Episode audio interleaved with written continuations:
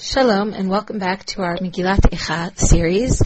I'm Yael Ziegler. Today's class we'll be dealing with the second parak of Megillat Eicha, um, and I'll be trying to outline the general structure and uh, the general themes, and of course also the theological approach of this parak. Um, like we said about Parak Aleph, Parak Bet of Megillat Eicha seems to be neatly divided into two. And similar to what we said in Parak Aleph, it appears at first glance that the first half of the Parak, from Pasuk Aleph until Pasuk Yud, is a third person, uh, impersonal, almost objective description of the destruction, whereas from Pasuk Yud Aleph through Pasuk Kaf Bet, we seem to have, at least initially, uh, a first person subjective description of the destruction where Yerushalayim speaks about herself. And of course, this is the collective voice of Am Yisrael to some degree. Um, now, of course, as I said, that's only at first glance. It's not true that the second half of the parak is entirely from the perspective of Yerushalayim, but we'll be talking about this as we progress through the parak, that it seems to be that this is supposed to be the structure of the parak. And indeed, in Pasuk Aleph, we immediately transition into, from the third person objective description, into Yerushalayim's own personal description of herself in the first person. And we'll explain as we go along why and when that changes. In the meantime, I'd, like to speak about the first half of this parak, um, the first ten psukim of this parak is a description of the destruction. What we did not have in Parak Aleph, we mentioned that Parak Aleph was a very quiet chapter. It was a very haunting chapter. There was a sense of the absence of sound, the absence of destruction. And what we had was what I call the loud crash of silence that immediately followed the sounds of the destruction. This was the first sound that we heard when we open Megillat Eicha.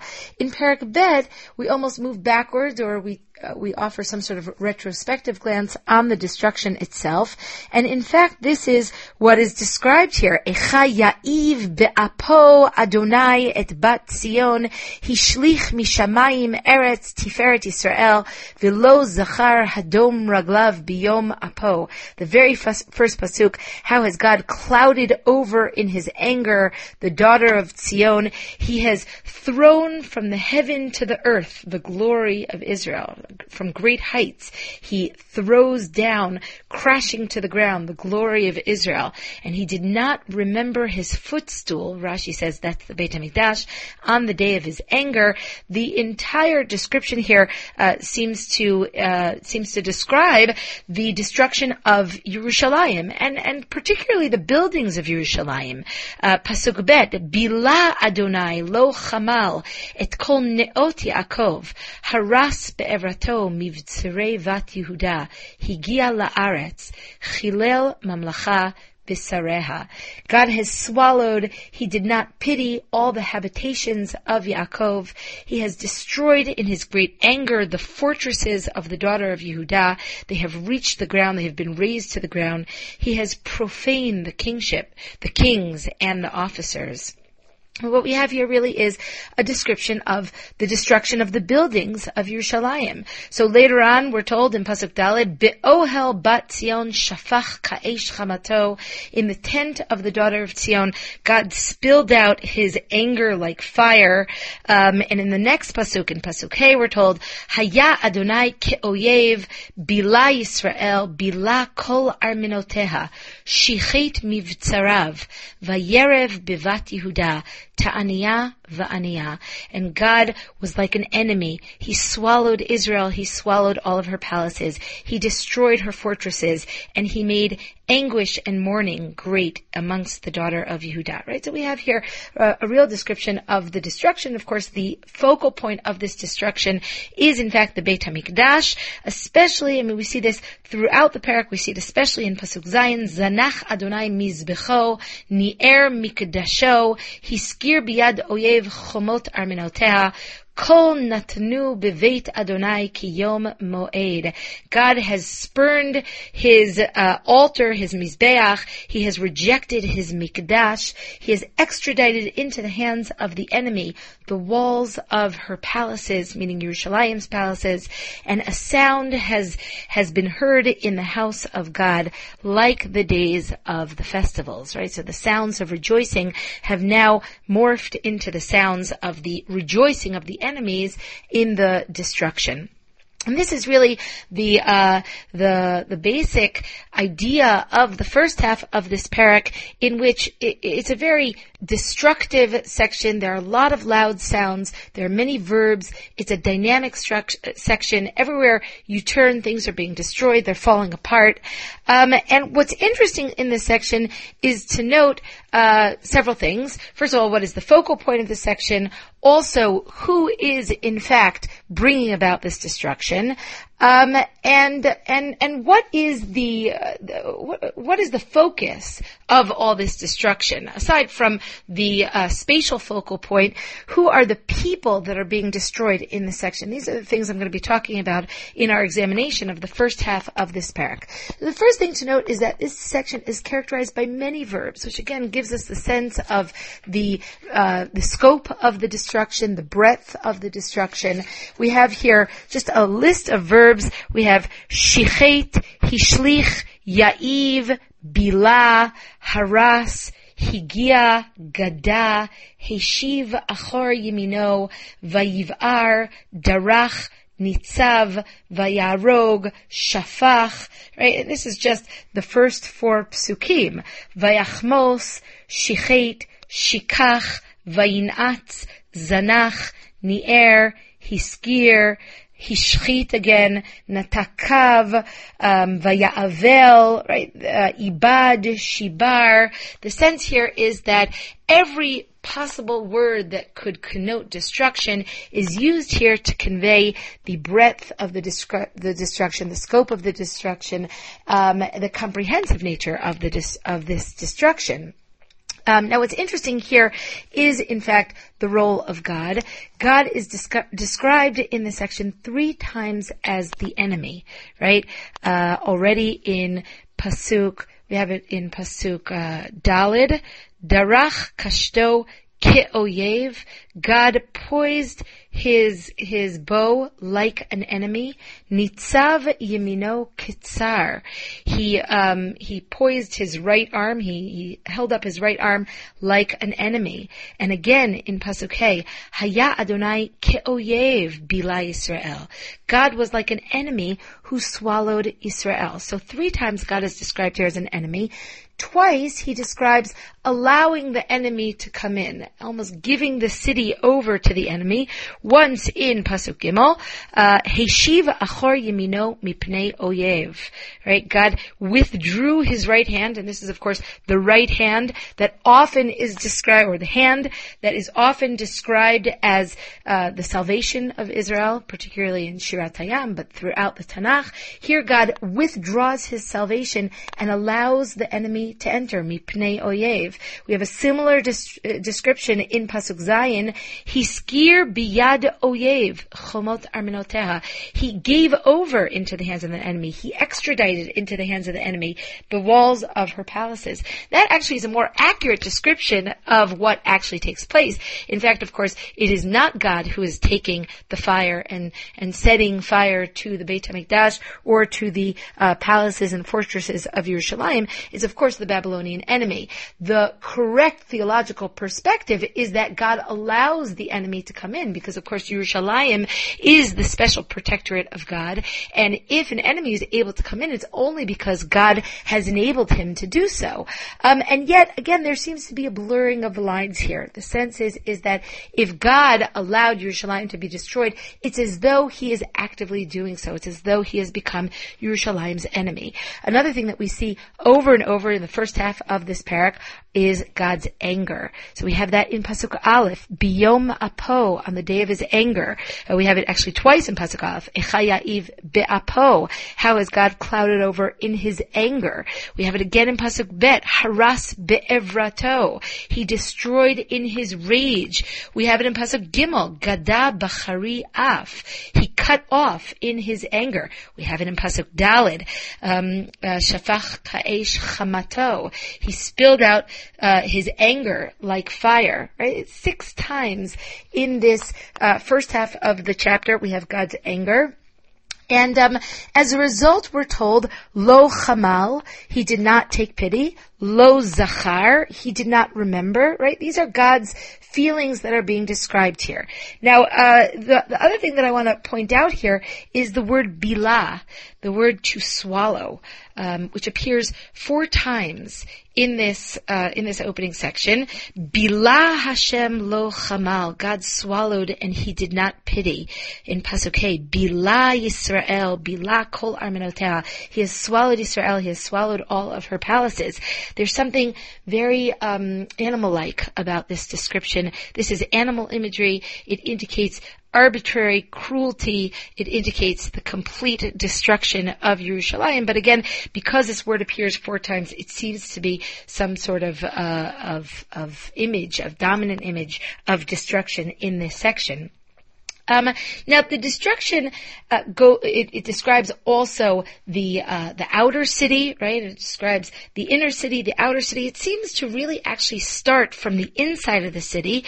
Uh, the first place where we're told is destroyed is the Neot Yaakov, the uh, the habitations of Yaakov. Although it could be that before that we're also told the Hadom Raglav, the footstool of God, which I said previously.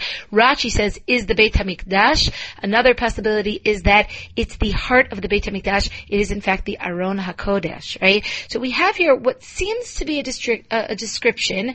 It's not exact, but it seems to be that the destruction goes from the inner parts of Yerushalayim to the outer parts of Yerushalayim, which of course must be noted that this is the opposite direction of what actually uh, probably took place. But most enemies, when they first penetrate the city, they first penetrate the outer walls, and then as they progress, they destroy everything in their path until they get to the uh, heart of the city, which in this case seems to be the Beit HaMikdash. Of course, the fact that the Perek begins with Hadom Raglav, with the inner part of the city, and then describes the destruction moving outwards, only shows that the focus of our anguish, the heart of Yerushalayim, is of course the Beit HaMikdash.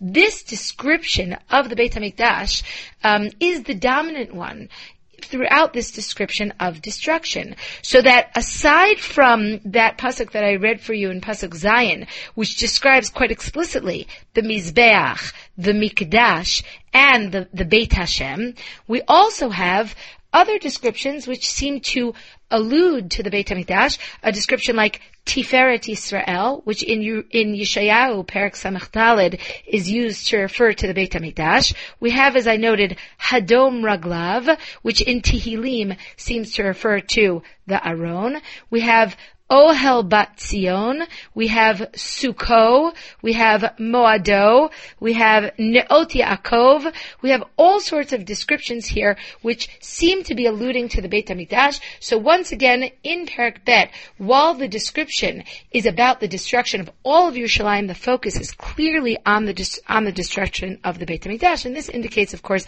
that this is what most concerns the people. When they recount the destruction and perhaps especially God's role in the destruction what is particularly painful and perhaps even inconceivable is the fact that the Beit HaMikdash was destroyed. The other thing that I want to note in this section before we go on to the next section, is the other repeated theme, which is that we're focused not on the Am, not on the nation in general, like we were in the previous parak. In the previous parak, we talk about the Kohanim and the Bitulot and the Olalim and all of Yerushalayim, right? We're talking about uh, all of the different segments of the population of Yerushalayim.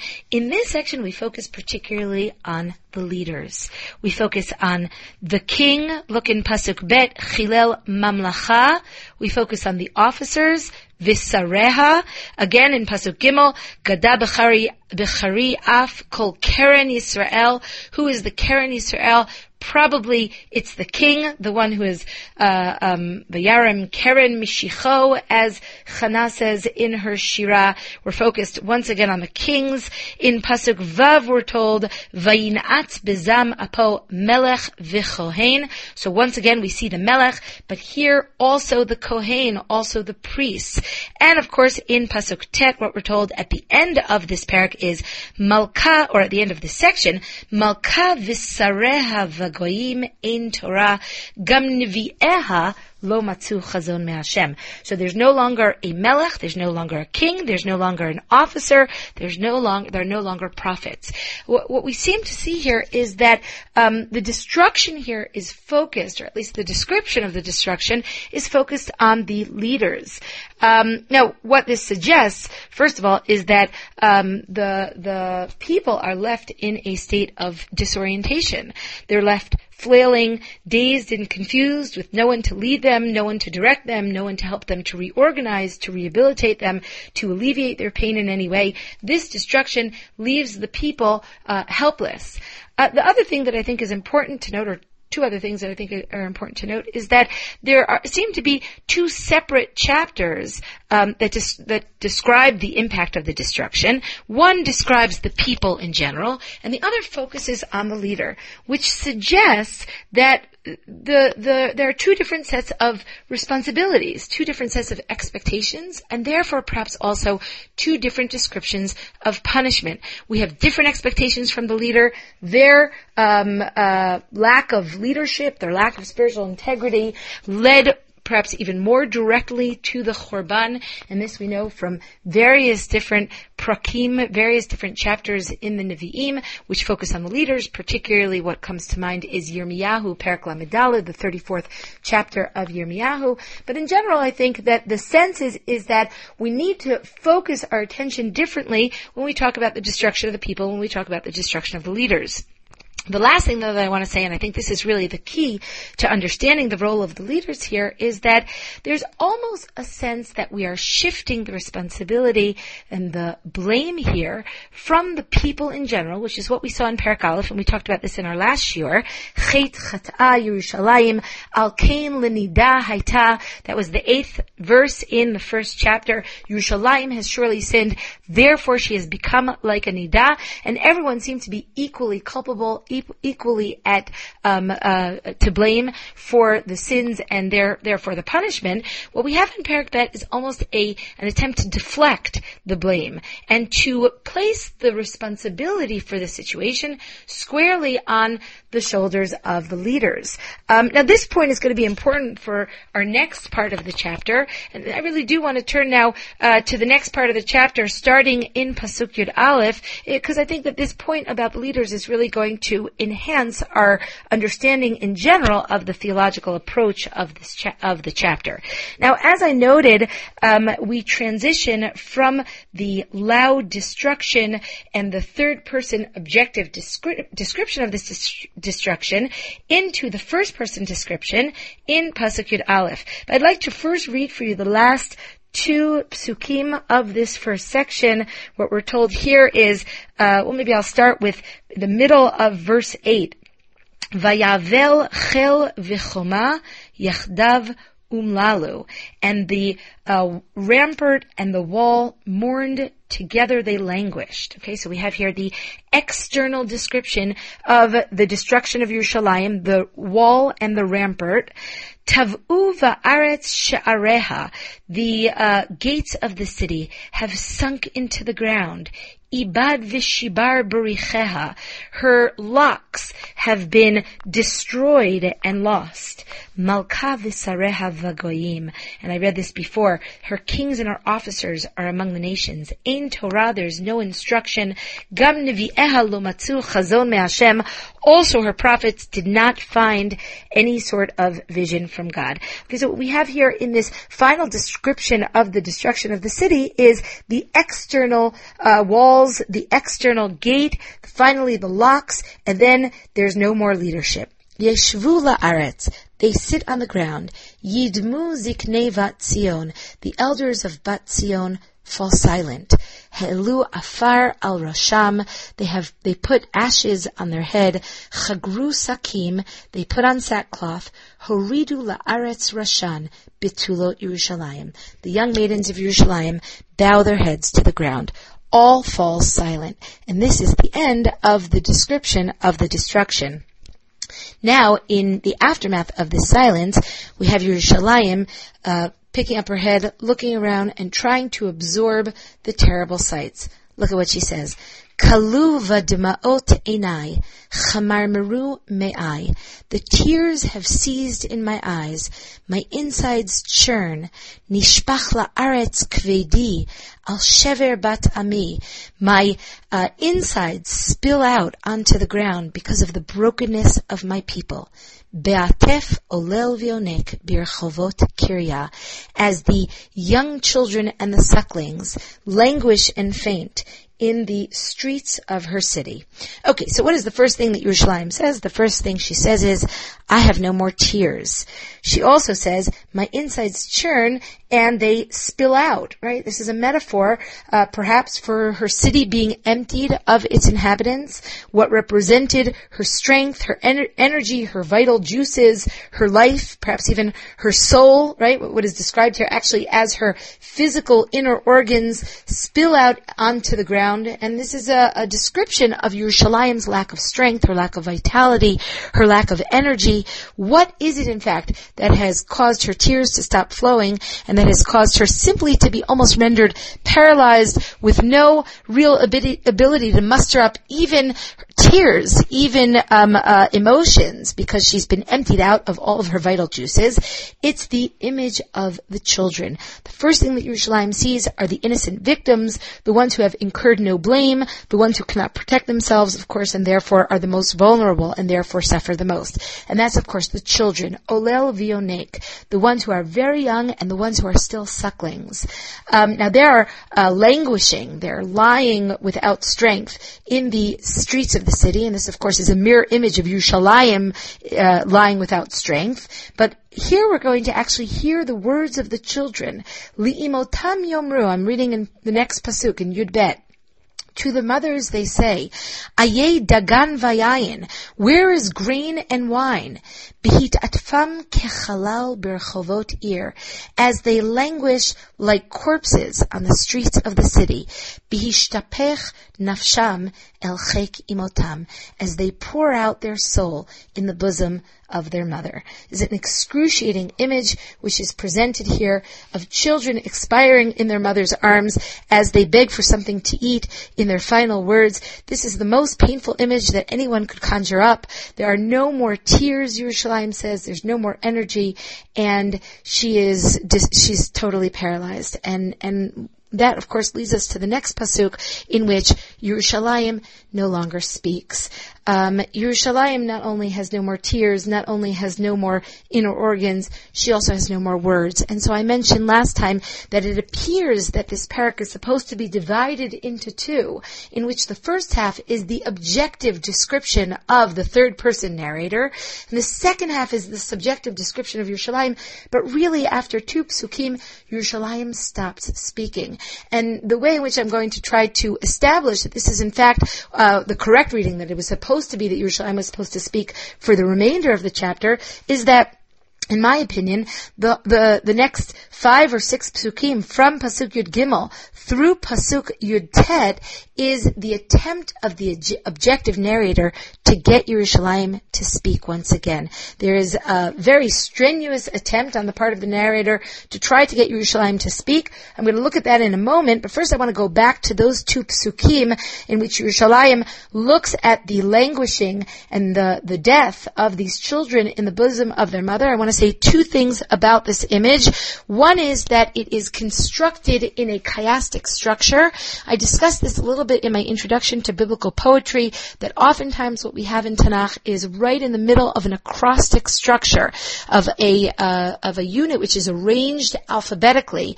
Right smack in the middle, we often have an inner chiastic structure, and the inner chiastic structure directs us to the very heart of the matter, to the central image, the central idea of the chapter. This point it, we have also here in Parak Bet. So let's see what is the central image of the chapter. The word shafach, the word atef, the image of the children and the streets of the city. I'll read it for you. Nishpach la'aretz kvedi, be'atef olel vionek, birchovot kirya. Now we have in the next pasuk once again, behit atfam kechalal birchovot ir. We have the fainting of the children in the streets, and again we have the word shafach. Nafsham. So it's A, B, B, A.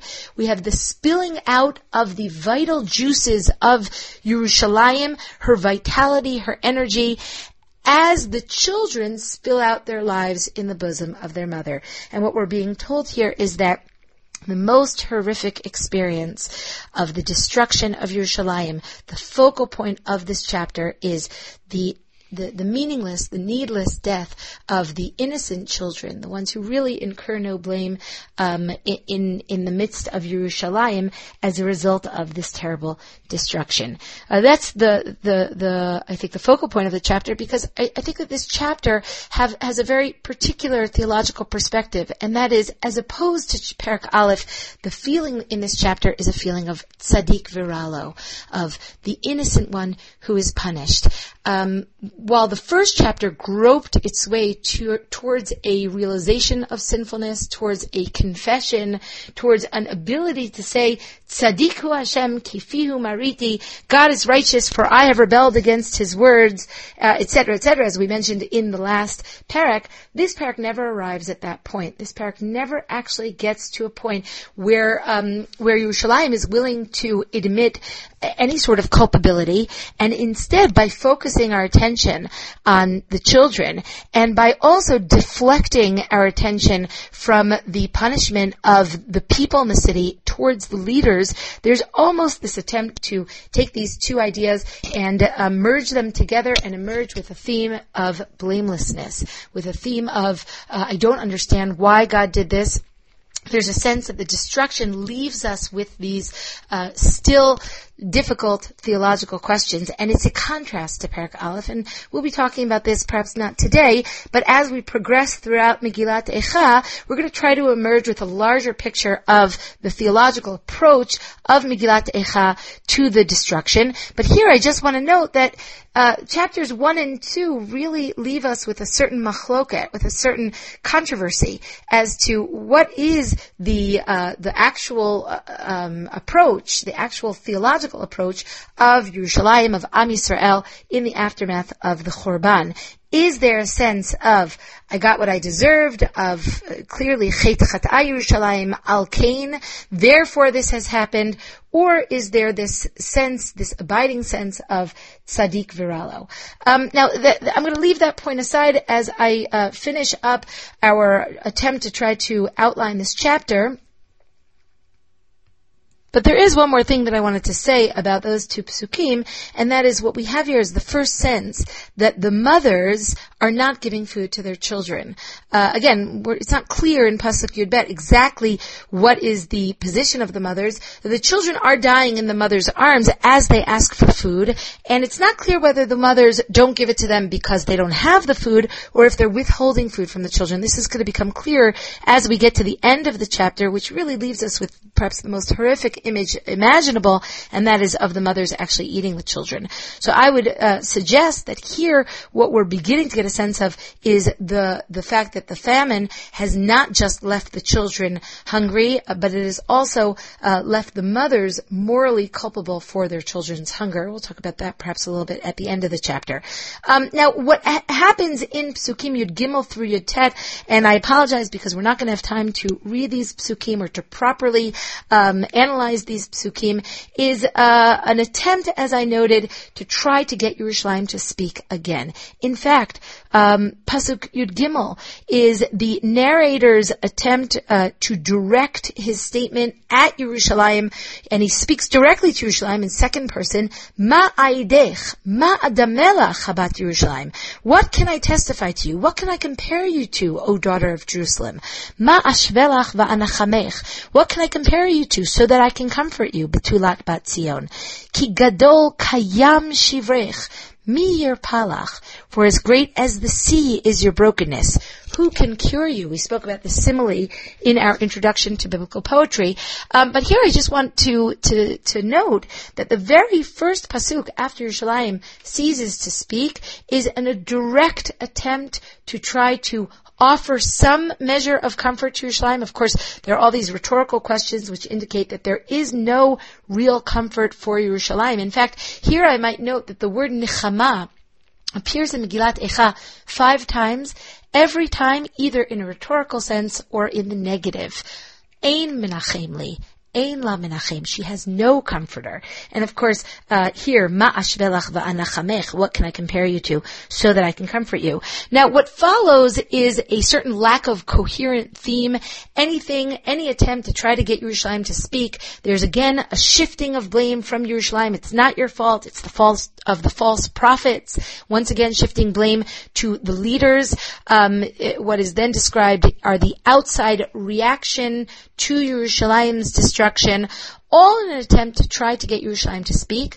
All of these attempts seem to fail because Yerushalayim does not continue with her her um, her objective her subjective narration of the destruction until um, the objective narrator uses a very uh, specific tactic, a very specific strategy to try to get Yerushalayim to speak, and that starts in Pasuk Yudchet. In Pasuk Yudchet, the narrator turns directly to Yerushalayim and says, Horidi chanachal dim'a yomam valayla. Let your eyes flow like a stream, night and day. In other words, start crying again. Yerushalayim had said, Kaluba dma'ot einai. My eyes have seized. My tears have stopped up in my eyes. And here, the objective narrator turns directly to Yerushalayim and says, let your eyes flow. Al titni fugatlach. Don't let them stop flowing. Al tidom bat enech. Do not let your eyes seize.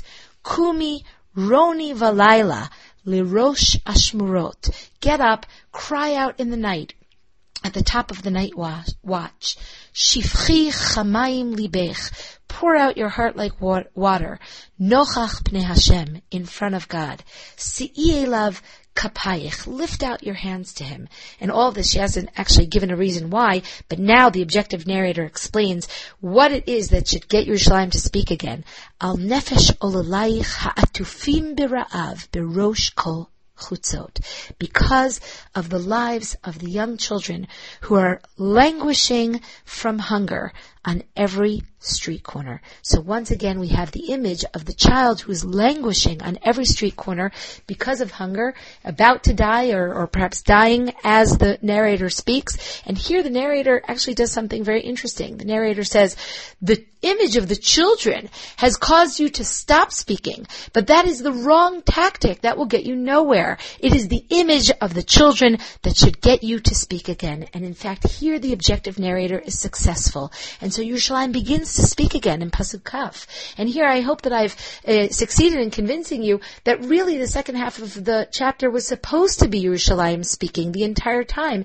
Yerushalayim cannot continue speaking until the narrator tells Yerushalayim, you must speak. Otherwise, there's no hope for these children. And so at this point, Yerushalayim re-enters the uh, the the chapter once again, once again to offer a subjective description of the destruction. But look at her tone; she turns here directly to God, and she says, "Re'eh Hashem v'habita." Look at those words. We had those words also in pasuk Aleph, and there I note in Parak Aleph, sorry, and there I noted that the idea was Hester Panim, that God was hiding his face from them, and that this minimalistic request is the only way to try to reestablish connection with God so as to uh, effect the beginning of rehabilitation and communication with God once again. But it's a very minimalist request. Re'eh Hashem v'abita, look God and see. Lemi olaltako. To whom have you done this? You remember that word olalta from Perak Aleph, from the part of Perak Aleph when Yerushalayim was grappling with a sense of tzaddik viralo. Olalta is a very difficult word. It's a very conscious, deliberate um, uh, doing to them. In this case, destruction. Lemi olaltako, to whom have you done this, says Yerushalayim to God. Im tochalna nashim piryam olalei tipuchim. If women eat their own fruits, the children that they have cared for. Im yehareg b'mikdash Adonai, kohen v'navi. If in the sanctuary of God, the priest and the prophet shall die. Here Yerushalayim turns to God in anger and says, everything is turned topsy-turvy. Mothers eat their children. The holy sanctuary witnesses the vulgar murder of its keepers. The inconceivable has happened in every plane. There's a sense of lack of understanding. There's a sense of theological um, perplexity. There's a, a, sense of tzaddik viralo. Shachvula aretz chutzot na'ar v'zakein. The people who are lying in the streets are young and old. Betulotayu v'charai naflu v'charev. Haragta biyom apecha. Tavachta lo chamalta. You have killed on the day of your anger. Look at the next word. Tavachta. You have slaughtered. You did not pity. Okay, this is pretty much the end of the chapter, which ends with Yom Af Hashem, the day of God's anger. In other words, there's no attempt to mitigate the sense of of lack of fairness. This chapter is an angry chapter. It's a chapter where Yerushalayim does not become reconciled to the destruction. The theological approach of this chapter is the approach of Tzaddik Viralo, the image of the children, the blaming of the leaders, the anger at God, the description of the description of what is inconceivable here. That is in fact the theological approach of this chapter.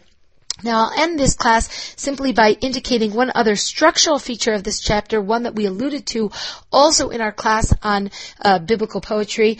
Um, and here I want to uh, I want to talk a little bit about the chiastic structure that is in this particular chapter, uh, which was identified once again by um, Dr. Gavriel Cohen um, of Bar-Ilan University. He uh, identifies here at the beginning of the chapter, at the first pasuk and the last pasuk, has the word has the phrase biyom apo. In the first pasuk, in the last pasuk, biyom af Hashem. In the second pasuk, we're told lo chamal, God did not pity. And in pasuk Kaf Aleph, Yerushalayim turns to God and says, lo um, tavachta lo chamalta. You did not pity. In the third pasuk, we have a description of the aish, the fire that is achlas saviv, that is eating everything around it, and that's a description, of course, of the destruction, the physical destruction of Yerushalayim. Whereas in the third to last pasuk, what is described is the women eating their children, and the word tochalna appears there, and that matches to the third pasuk in the parak. Um, now, the the last part of this chiastic structure is perhaps the most interesting part in this last pasuk, uh, in this last part in pasuk Dalid, we're told shafach ka'esh chamato. He spilled out his anger like fire. And in the fourth to last pasuk, this is where Yerushalayim turns to God and says shivchi. Uh, I'm sorry, the narrator turns to Yerushalayim and says shivchi chamayim libech pour out your heart like water. And in fact, this last parallel is particularly interesting because when the narrator turns to Yerushalayim and asks her or, or um, requests of her to pour out her prayers like water. What she's suggesting here, what the narrator is suggesting here, is that this water can put out the fire of God's destruction that is described in the first part of the chapter. And so here I want to see the first little teeny movement towards a hopeful state. Again, it's just a baby step, and there's certainly nothing particularly hopeful about Perak Bet, but what I do want to see in Megillat Echa as a whole is an incremental movement towards Perak Hay, which is a Perak in which we can finally begin to see the light at the end of the tunnel. It's really very small steps. We have a, a real sense that uh, Megillat Echa is shrouded in darkness. It's a, a, not there's not a tremendous amount of hope or even comfort in Megillat Echa, but there is, I believe, a movement forward, and the movement forward here may be indicated by this chiastic structure in which in this fourth part of the chiastic structure, we see the ability to use prayer to put out the fire of destruction that we have in the first part of the chapter. And so this is what uh, uh, perhaps a an outline of Parak Bet, what we've done today. We divided the Parak into two parts. We saw the loud, crashing, fierce destruction in the first part of the Parak, which particularly focuses on the Beit HaMikdash and, of course, the leaders. Here also we saw the role of God and particularly the portrayal of God as an enemy. In the second half of the Parak, where Yerushalayim begins to speak, we see that the focal point is the children. That causes Yerushalayim to become paralyzed, to stop crying, and also to stop speaking. Yerushalayim only comes once again into the picture. She begins speaking once again after the narrator tells her that that's the only way actually to help the children. But this chapter does not end with any real uh, sense of resolution, certainly not theologically. The chapter ends with a real accusation towards God. Look, God, and see to whom you have done this. You have slaughtered and you have not pitied. And that's the theological approach of Perak Bet. In our next class, Bezrat Hashem, we will examine the central parak of Megillat Echa, Parak Gimel, which also, I believe, contains the central idea and the central themes of Megillat Echa.